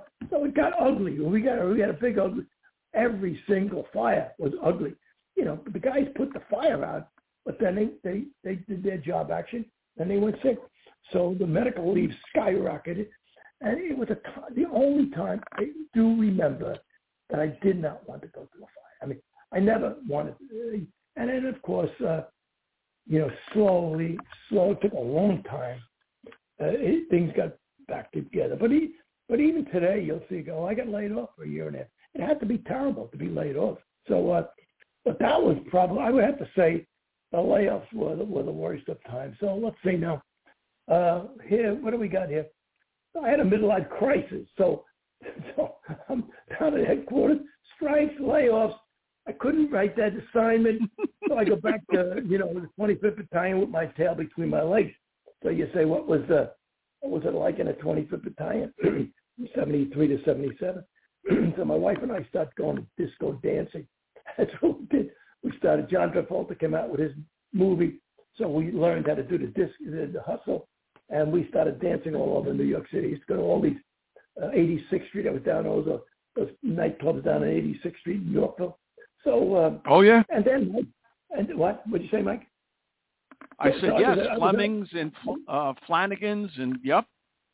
I had all that stuff. I had the bell bottoms and everything. But but I also, Mike, I also attended your roof rope ceremony. I remember wherever it was, you got the medal for the roof rope from 43 mm-hmm. truck. I remember your beautiful yep. wife down there with your family. She was expecting, you know. Yep. So, uh, My first child.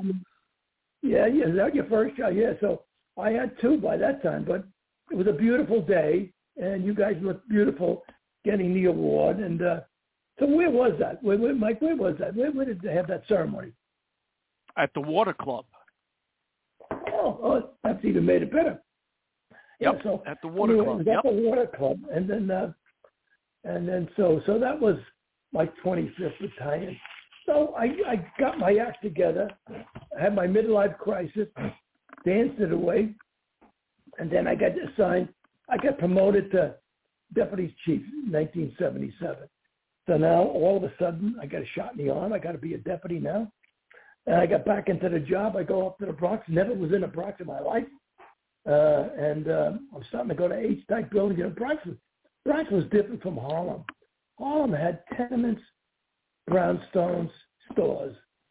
I went. You go to the Bronx. Bronx had H-type buildings, which were two tenements put together, uh, regular tenements, private dwellings all over the place, factory buildings, road dwellings. There was no zoning up in the Bronx. You could build anything you wanted anywhere. So I got more experience like in private dwellings, taxpayers. There were no taxpayers in Manhattan, you know. So I, I, I really in, increased my my ability to my my knowledge of firefighting when I worked in the in the seventh division up there. So I wrote my first article in 1978 about uh, uh, uh, Parapet Wall Collapse. So it's funny. So I go into the seventh division story. So uh, my first day, I don't know anybody. The, the commander is on the phone with Frank Burns from the Bronx Borough, and he's saying, I don't give an F. I'm not writing any bulletin for the WNYF. It's not in my job description. Uh, I'm calling a union. I'm not writing any WNYF article. Slams the phone down. So I said, Jesus, I'm the Johnny deputy. I didn't say anything. You know, I go back, about my way. I said, well, I guess I'm going to get this assignment. I better learn. So now I failed. I failed my my writing assignment at headquarters now. I couldn't write that document about the Bushwick fire test. I left with my tail between my legs in the middle, legs in the midlife crisis. So now I'm saying, oh Jesus! So now I have these a couple of these H-type fires. So now one big fire I have with Pat Kilduff from the 18th Battalion. It's an arson fire, floor collapse fire, or fire on several floors. We have a missing fireman, you know, and uh, everything. But we we do okay. Nobody dies. So now I I start to take pictures of H-type buildings, and I'm I'm studying everything that's been written. You know, uh, these are a couple of bulletins. So I'm researching H-type fires. I'm adding my fire story, and I I I say well, I'm really learning. But I send it to the borough, figuring well I'm going to get a, a WNYF assignment to write. So I send it. So now Frank Burns, the assistant borough commander, uh, says to me, uh, "No, Vin, thanks, but no thanks. Uh, the, the borough commander is going to write uh, Kane. Danny Kane is going to write a big bulletin, you know, like lattice three on H-type building. So I okay. So I don't. Nothing happens. So then I am working up there, and one of my senior deputies says to me, he leaves, and he says, on the way out, he's leaving it from a night tour. I'm in a day tour. Oh, by the way, we had a collapse over there in Manhattan, you know, store fire. So okay, so he leaves one line I get. So we do my work. I do my work. At 12 o'clock, I said to my driver, let's take a ride over, see Harry's fire. take a ride over to Manhattan. There's four foot of stone, ornamental stone on side for a hundred feet. I said, oh, geez, get the W, get the uh, photo unit up here. Give me a piece of paper and pencil. So I start to diagram this five stores, and the, the, the ornamental stone, cast stone was tied together with bars. And when one part fell, they expected one part to fall. Know, he said, get away from that part. But when that one part fell, it was tied in with reinforcement bars. It pulled the whole wall down. And it was like an overhang corbel wall. And the whole wall came down like a wave. So so I get there and I write this parapet wall collapse article. You know, I got all these great pictures, and um, uh, so in the back, in the bottom of the article, I said, well, now I'm a deputy now. Now I'm starting to see 23rd Street clocks are starting to come into my psyche now. So I'm saying, I'm saying, Jesus, you know, the, the Bronx is full of broken, collapsed buildings. So I'm saying, who is responsible to safeguard firefighters at a fire? And they so they don't get killed in a collapse like this parapet wall that I'm writing a story about. So I say, look, at the ultimate responsibility is the incident commander. The deputy, the buck stops with the deputy. He's ultimately responsible. But when the deputy puts a sector chief, battalion chief in one sector, the rear or the side, uh, he's responsible for that rear or side. The commander can't see the rear or side. Well, I put a chief at the rear of the building, that chief is responsible for all those firemen back there working for him. You know, partially responsible. I got the ultimate responsibility, but he shares some of it. And then when that chief's working in the back of the building, he's got company offices with with firefighters. Those company offices are responsible for the for firefighters. They, they got a responsibility to safeguard those four or five firefighters from getting killed. So they share some responsibility. And then the firefighters themselves, they got to listen to their bosses, and they've got to they got to comply with what the orders are, and they can't just try to sneak up and get in and freelance and get in these dangerous areas if the officer says don't do that. So I put that on the back of the article, you know. So now I send in the article, and I don't hear anything. So I. Uh, I guess I sent it in in April. So around in '78, we get the we get the we get the Waldbaum's collapse happens. You know, it's a truss roof killed six firefighters, and Frank Cruthers' father is the chief of department. So I get a call from out of the blue from Bernie Neon. I wrote a thing on parapet wall collapse. So Bernie Neon, from the editor of WNYF, calls him who the hell do you think you are, Chief Dunn? I said, what are you talking about, Bernie? I don't. I didn't know Bernie near either. So he said the chief told me to stop the WNYF and put your article in there, this issue. So I, I don't know Chief Cruthers. I don't know why he did that. Then I look at the article. I knew why he did it. It was not. That was a truss roof collapse that killed the firefighters. I wrote about parapet wall collapse, but in the back of the article, I talked about accountability. We all share accountability. Safety is an accountability, a sharing team uh, effort. So Cruthers got, you know, he was wrestling with who was accountable for that Waldbaum's collapse. So he must have seen that. Now he added some of his articles to the reference of that article. So uh, they they published that, and then uh, Unfortunately, it was you know published because of the war. But but then all of a sudden, the borough called me up. The chief, Frank Burns said, "Hey Vin, you got that uh, article about the H-type building? We're gonna we're gonna publish that one too." And then from then on, I was like a rising star. I had my star shining again. So then I got into writing for WNYF. I, now I get this bug, and I finally learned. Like I told my wife one day, I said, Pat, just something's happening the, the words are coming from my head down my arm to the pencil. I'm not cutting and pasting anymore. So, uh, so now if you look at WNYF from 19, 1978, my first one, to 1984, I think that was my last one. I got, I, I own that magazine. I had the best articles. You know, I wrote about fire escapes. I wrote about renovated buildings, and uh, So so those from 78 to 84 was my and I and I actually I went to Bernie Near. I went down to Bernie Near, his office and headquarters in WNYF. And when we got the when he calmed down, he wasn't mad at me. I said, Bernie, I'm going to write more articles for your magazine than anybody in the history of the fire department. So I did. I wrote 12. And then Ron Spatafora beat me. He wrote 20. And then I was just talking to Frank Leeb. He wrote 27. So Frank, Frank Leeb, the training chief, now the safety chief, he he wrote. He's got the he's got the most articles written for WNYF. I had the crown briefly with 12. Ronnie Spatafora grabbed it for 20.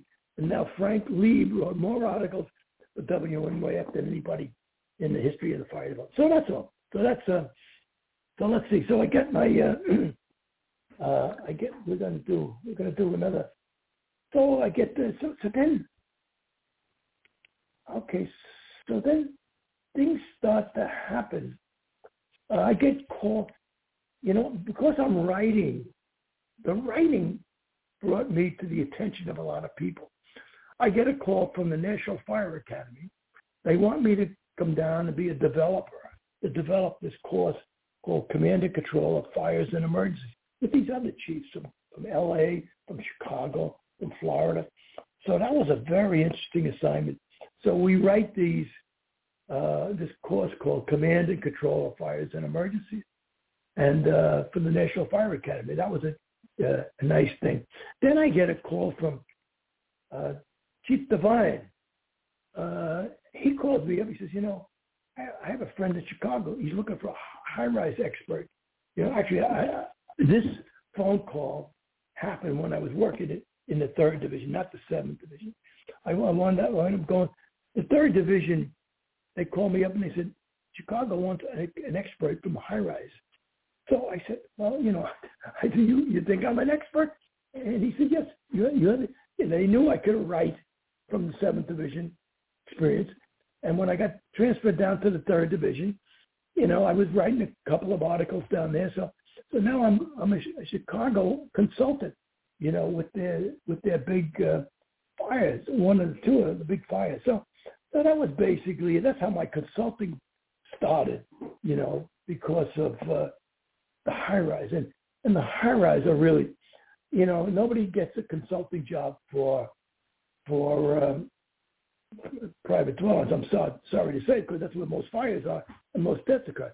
But the high-rise fires are what everybody is concerned about. That's what keeps the chiefs awake at night, the high-rise fires. So I, I wound up getting involved in this consulting.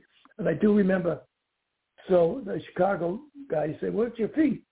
So I called up the corporation counsel, the lawyer from the New York City Corporation Counsel. I said, uh, I forget his name. I said, well, what should I charge for for consulting fee? He says, well, he says a consulting fee back in the time, back in the 70s and 80s, was anywhere between 200 and 600 dollars an hour. I can't believe that. So I said, okay, I'll go in the middle. I charge 400 bucks an hour. So Chicago paid me 400 dollars an hour as a consultant, and that's, you know, now it's much more, I guess, but uh, that's a lucrative part of uh, of the uh, of the so so that that that was because I oh so I now you asked me Mike you were you were inquiring about my big transfer from the seventh the Bronx to to Manhattan and I'm going to tell you how how that happened.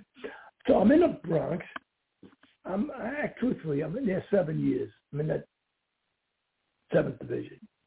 I think I know about H type buildings now. I remember one night I'm sitting in the office and I'm shooting rubber bands against the wall. Uh, so I'm saying, you know, maybe I should. I didn't want to go back to headquarters. That was out. I knew how tough that was. So, so then I read an article about making a horizontal move in a corporation. They said they recommend sometimes if you don't want to retire, make a horizontal move, go to a different division. So now I'm saying, you know, maybe I'd, I'd like to go down to what's different. It's Midtown. You know, and then actually the chief was calling me up saying, Ben, we need, we want you down here you know, he said, we want you down there for a couple of years and then make a staff chief. I said, hey, you can't learn anything down there in a couple of years. You got to stay down there, you know, the, the, longer than that. Fires don't happen that regularly. So I was thinking about it. So anyway, so what happens is a guy reports a stolen badge. It was not a lost badge. He reports a stolen badge. So now I don't know what you know. I must have said because it was stolen that uh, uh, I didn't press John. Maybe I did an admonishment, but I didn't want to give him the two-day fine because he said it. It was either he was stuck up. He told me that's what his report said. It was stolen, not lost. So now I I don't want to give the guy the two days typical lost badge assignment. So now the borough commander and I start to go at it. You know, he wants me to, to give him that, and I said, no, I'm not going to do that. So so we have a disagreement. So so anyway, I'm on duty, and and uh, actually I hang up the phone on the borough commander. It was not Kane, it was another guy. So I now I call up John O'Rourke. I'm saying, John, you know, I'm in trouble up here. I think I want to go down to the third division. Can you help me out? He's the chief of the pub. He's yeah, Ben, come on down. On down to the medical office the next day. So, so, so I knew I was in big trouble up in the Bronx. So now I go to the medical office the next day. I report down there. so I go into the office at nine o'clock. The phone rings, and uh, Richie Fanning is in there with another chief. They're running the medical office at the time. And they said, Chief, it's for you. I just walked into the office. Bella McCullough, the union trustee up in the Bronx. What the heck does he want? So oh, Bella, how you doing? I knew him. He says, Chief, we're going to pull the whole Bronx out, the borough. We want you back in the Bronx borough. We want you back in Division 7. I said, Bella, wait a minute. There's no problem here. I wanted to make this move. Do not pull any job action you know, so I thank you very much. Oh yeah, so Richie Fanning and that other chief get up, they leave. I said, no, no, Richie, I want you to stay here. I wanted to make sure they heard my conversation, you know, with Bella McCullough. I knew right. so so so so I said, look, you heard that. I don't want any action. And Bella calmed down and so I said, look, I was thinking of transferring anyway.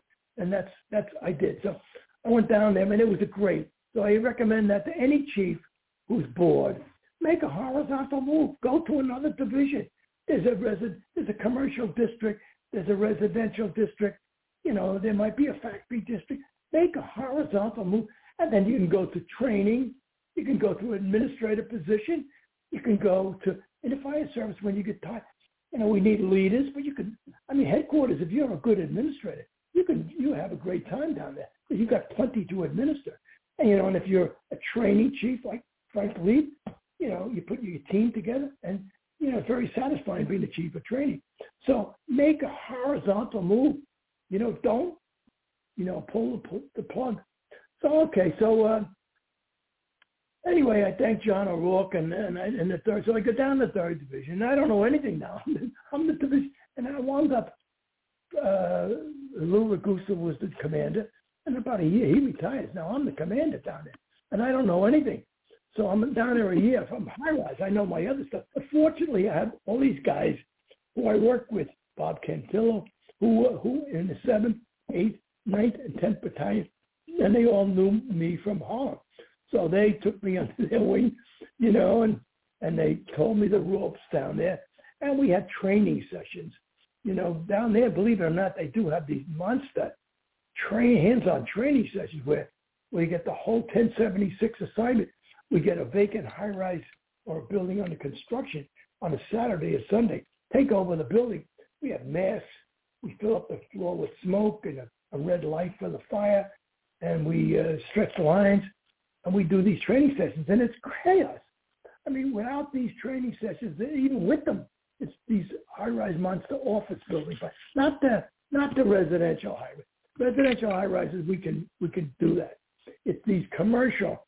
If you've got a commercial high rise without sprinklers, you know these things are big open floor spaces, high ceilings that you're not going to put out with a filled up with plastic computers. You're not going to put them out with a with a handheld hose. You know you need sprinklers. You know if you don't have sprinklers in New York City, sprinklers uh, are not in all buildings. You know those old buildings when well, although Hagen did grandfather that a local five, but still there's some owners who never sprinkled their buildings. So you've got these unsprinkled office buildings down in Midtown and Lower Manhattan that can be, create these monster fires. So so that was it. Uh, so I uh, so that was a great experience and uh, let's see. So what else we got there? Oh, so so while we were down there, to, to the credit of uh, Commissioner Safir, he was a tough bar. Rudy came in the job. So Rudy says, you know, and they, they were they, they had a they had a uh, they didn't had a dislike for chiefs, like middle managers. Rudy did not like middle managers. He put commissioner in charge and made the commissioner run roughshod over chiefs. They did not like us middle managers. So Commissioner Safir said, hey, you guys are so big, we want you to do these city national conferences, which was really great. You know, he says, uh, we want to see if you really do know anything. So he started these very expensive seminars done by New York City fire chiefs. And uh, we did them on high-rise fire strategies. We did them on terrorism. We did them on uh, special operations. And it was guys like Ray Downey, myself, uh, Tom Kennedy. We pulled in uh, Jerry Tracy. You know, we pulled in guys from all over the city. And we had these great, and even today, firefighters from all over say, oh, you had these uh, seminars down there. And we invited, it was a nationwide advertising.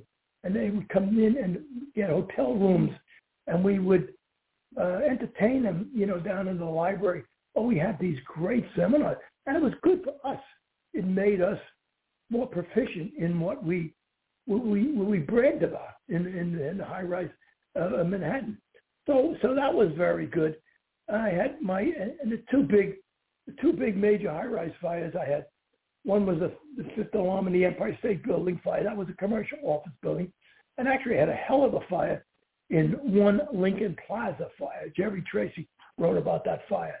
That was a major monster fire. It was a wind-driven high-rise fire. Thirty minutes to get out of the hallway. Uh, so uh, uh, they, they were my two big fires. And then I did I did the crew size study. the most famous study I ever did was the UFA, and, and actually headquarters told me to go over to training, and we, we started testing and timing how long it would take an engine company to stretch a hose line, all kinds of two and a half inches, three quarters, with five men and four men. And what we found out was that if you, you drop down one man we called it a 20% reduction from, from five to four. You increase the time of the hose stretch by 50 to 75. So that was, and the union it still has that on uh, on their line, and you see that on on the internet sometimes. Crew size studies, and um, yep. So one more thing, and, and we're, we're going to wrap it up. But uh, I do. I want to tell you. I think I take credit for NIOSH you know, I was just talking to uh, Mike Richardson. You know, he worked for NIOSH now, which is great. He's an experienced veteran fire chief. NIOSH took him aboard. Now, I was telling Mike in my collapse book in 1988, I, I and I used to go around give lectures. You guys would say, "We lost three firefighters at this collapse," and I, and I studied everything there was to study about firefighter fatality. I never heard of this collapse like uh, uh, you know, like in Boston, you know, up there they lost 12, 12 in Massachusetts, they lost 12 firefighters at that Strand Theater, and it was nowhere written. So I write in my book, most fire fatalities are not covered by their chiefs because the chief officers and company officers are so stressed out that they're so angry or they're so guilty or they're so sad that they can't make a true uh, investigation of what happened. So there's no, there was no documentation of firefighter death, you know, in 1988 when I wrote my clock book. So I get a call from the IAFF about 1992 or three or four, and he says, you know, we got this new organization, NIOSH, from, you know, NIOSH is going to investigate firefighter fatalities, and we want you as a consultant. I was their first consultant. They would make in 94 they would do these investigations, come in from the federal government, these engineers, and they would investigate the fatality. and they would send me the uh, the report, and I would you know tweak it a little bit. They were pretty good reports, but a lot to be desired. Now we have guys like Mike Richardson in there. He's a fire chief. You know, and that was the complaint. I love NIOSH reports. Without a NIOSH, National Occupation, National Institute for Occupational Safety Hazard, we would have no documentation of firefighter death. So NIOSH is, is one of the greatest things the fire service ever got. And we now have chiefs in there, which we needed. Mike Richardson is one of the chiefs in there. So, uh, but again, I'm bragging, but I, but I think I had something to do with NIOSH because the union used my book, Collapse of Burning Buildings, to show that I said the reason we don't have any documentation of deaths is because the commanders at the scene are so distraught they can't objectively look at the fire. So uh, so that was it, and uh, so so I'm bragging. So so so that's what's my legacy. We're going to conclude it now. My legacy collapse of burning buildings. It's still hard to figure out how nobody wrote anything about collapse in the fire service because we were dying but building collapses from, for centuries. And uh, I guess maybe the 23rd Street collapse was one good thing that triggered me to write that book. So that's one of yep. my legacies. And uh, I, I'm bragging about NIOSH, a crew size study is a legacy. And what I'm really doing, there was no document, there was no foundation to be a profession.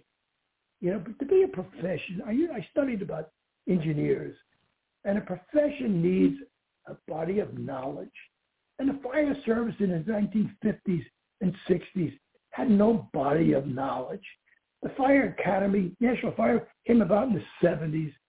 O'Hagan, O'Hagan, and we started writing training bulletins in the late 60s, 70s. Before that, there was no body of knowledge. So I'm continuing the body of knowledge, the development of the body of knowledge that the National Fire Academy has started, that John O'Hagan has started, and other people like Brunacini has started, and anybody who wrote it, Charlie Walsh and O'Hagan, who wrote books. We are leaving a body of knowledge uh, for the fire service because we can't be called uh, we can't be called a profession if we don't have a body of knowledge. Well, I'm adding to that. So, uh, so you want to ask the, let me tell you, the last three things which are going to tear up everybody. What was your last question, Mike? You know what the last question that you asked me? What's the problems with the fire service today? What was that? Yep. Yep. Okay. Last question. Uh, I hate to say it, but this is it. The three big problems with the FDNY is diversity. I mean, the city's changing, and, and you know, when I came in the job, it was Irish and Italian firemen. Now we've got Hispanic, blacks, we got women in the fire service. The diversity is a tough pill to swallow. That's one of the things that are roiling the not only the fire department, the whole city is is is getting uh, upset over it. The second thing is politics. We we don't control our own job. We, you know, the police department they have their commissioner they have a police officer as the commissioner. We have not, you know, the best periods in New York City were when we had fire chiefs as commissioners, when we had Sal Cassano, when we had uh, Tony Fusco. They were the great years. When we had John O'Hagan, despite uh, uh, he, he became the commissioner, but all right, bad things happen then. But politics, we don't control our job we need the fire commissioner's position. That's got to be somebody from the fire service. That's another problem. And finally, assimilation. We're still struggling with the assimilation of the EMS. I mean, that's still, uh, you know, pot boiling. I mean, Dan Nigro helped that assimilation when we joined with the EMS, but that's another thing that is, you know, filling up the fire service. But, but let me tell you something. Uh, we are still the best city agency in New York City. We are we are we have a, a better agency than the police department's got our problems in spades. You know, the teachers union and teachers bureaucrats don't compare to what we have in the fire service. We have nobody recognizes nobody wants to recognize uh, because we're a conservative organization, but we have a pretty good organization. I remember I was working in headquarters my final statement is a, a commissioner calls me into the office. I'm working in planning, and he says to me, you know, what's with the fire service? We broke every city agency in this New York City except the fire. We broke the teachers. We broke the police. We broke, and we, but we could never break the fire. And the fire service has a very tight culture because of our firehouse. I think my now I'm, now I'm doing my views, but but but he said we broke every city agency but the fire, and I don't think you'll ever break the fire. And you know, the fire morale goes up and down, and right now it may be down, but it goes back to the normal. You know, the, it will go back to their normal efficiency, and it's pretty high when it's compared to any other agency. And when they send out those, when they send out those uh, uh, surveys, the fire service always comes out as the most efficient, most loved city agency. Anyway, I'm going to leave you with that, Mike. And Mike and Mike, how's that? Okay? I think that's great, Chief. Uh, I would just like to say one more thing uh, from me uh, as we close out. And uh, that's, well, first off, the last question really is, uh, before I say what I want to say, how can our people get a hold of you? If they want to get a hold of you, how can they get you? What's your hey, website? Okay, so uh, so let me tell you something. I got an amazing, amazing, if I do say so myself, Facebook page. It's called on Facebook Vincent Dunn's Fire Battle Space. Every single night I post a piece from my my uh, memoir. I post a poem from Susan Mojer with a fire scene from Maddie Daly. I post a piece from one of my battle space books, and I post a piece question and answers from my skyscraper book. Vincent Dunn's Fire Battle Space. I got a couple of thousand followers in there, but that's where I'm pushing all my stuff. Uh, and if you want to, they want to get a hold of me, it's you can, you know, Facebook. You know, we got the message there. Yep. But I also get Vincent Dunn at earthlink.net. My email is Vincent Dunn at earthlink.net, N-E-T. But if you go to Facebook, Vincent Dunn's Fire Battle Space.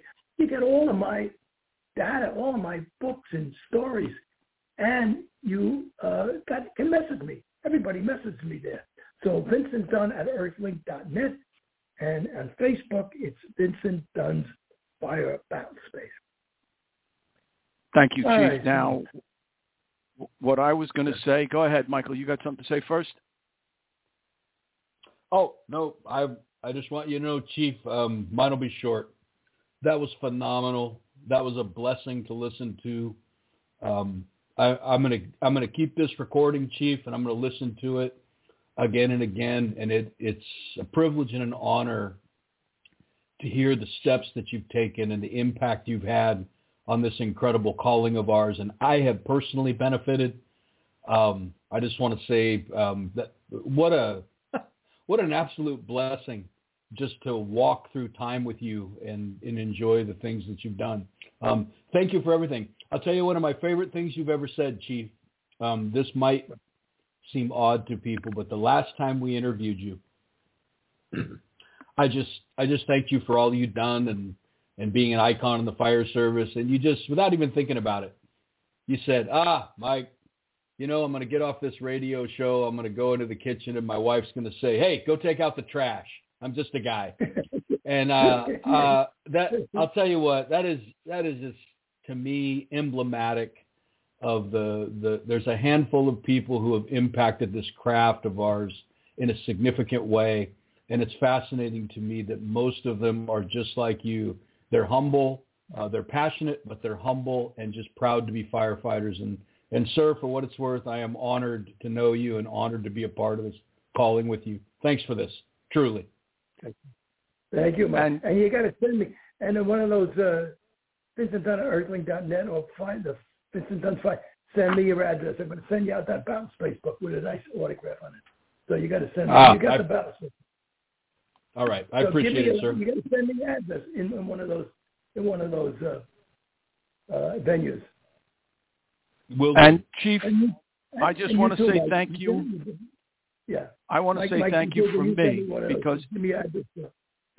Okay, but I also want to say thank you from me personally because I don't know if you remember this, but the impact you had on my career when I was a young fireman and after Hackensack Ford, where we lost all of the firemen, I wrote something on RIT teams. And Yeah. the fire department said, similar to some things they probably said to you, what is this dumb young fireman thinking about these things for? And they Yeah. filed it in the round file cabinet. And Yeah, you yeah. took it and got it printed by Harvey Eisner in Firehouse magazine and started God bless him and started me on this career of teaching. And it ha- if it hadn't have been for your mentorship and your friendship and you're being a leader I might not be sitting here today do interviewing you so thank Sure. you from the bottom of my heart you. Well, it was very nice. And I got guys I could say the same thing about. So that's what we all do. We're standing on the shoulders of, of giants. That's that's all I can say. I've stood on the shoulders of the giants that inspired me and did for me what I did for you, and you will do. I'm sure you're doing for for other firefighters rising up the ranks now. So that's why Well- they were never never able to break the fire service culture. well thank you very much we appreciate it. Good night, guys. Send me those addresses, both of you. I will Good night. Will do, Chief. Thanks a lot. Good night. Bye. Holy smoke. That was uh Michael, how long we've been doing this radio show? years and Um, years and years. years and years and years Good lord. that was unbelievable. that was absolute that was spectacular, man. Good grief. I have I have three pages of notes Oh my god. with dates. I'm going to look up and I'm going to and stuff. And I mean stuff I wrote down just thinking about it when he was talking about. Oh yeah, we did drills because we had to go to the uh, the training academy. Used to be on the calendar in the firehouse. Rock alert. You had to study your mask procedures and you had to study the things and all this stuff that we went through with, and it's just so hysterical. So yeah, and I remember the red caps driving the fire duty out of the out of the, the certain areas of the city when the red caps came. Fire duties, the guys transferring.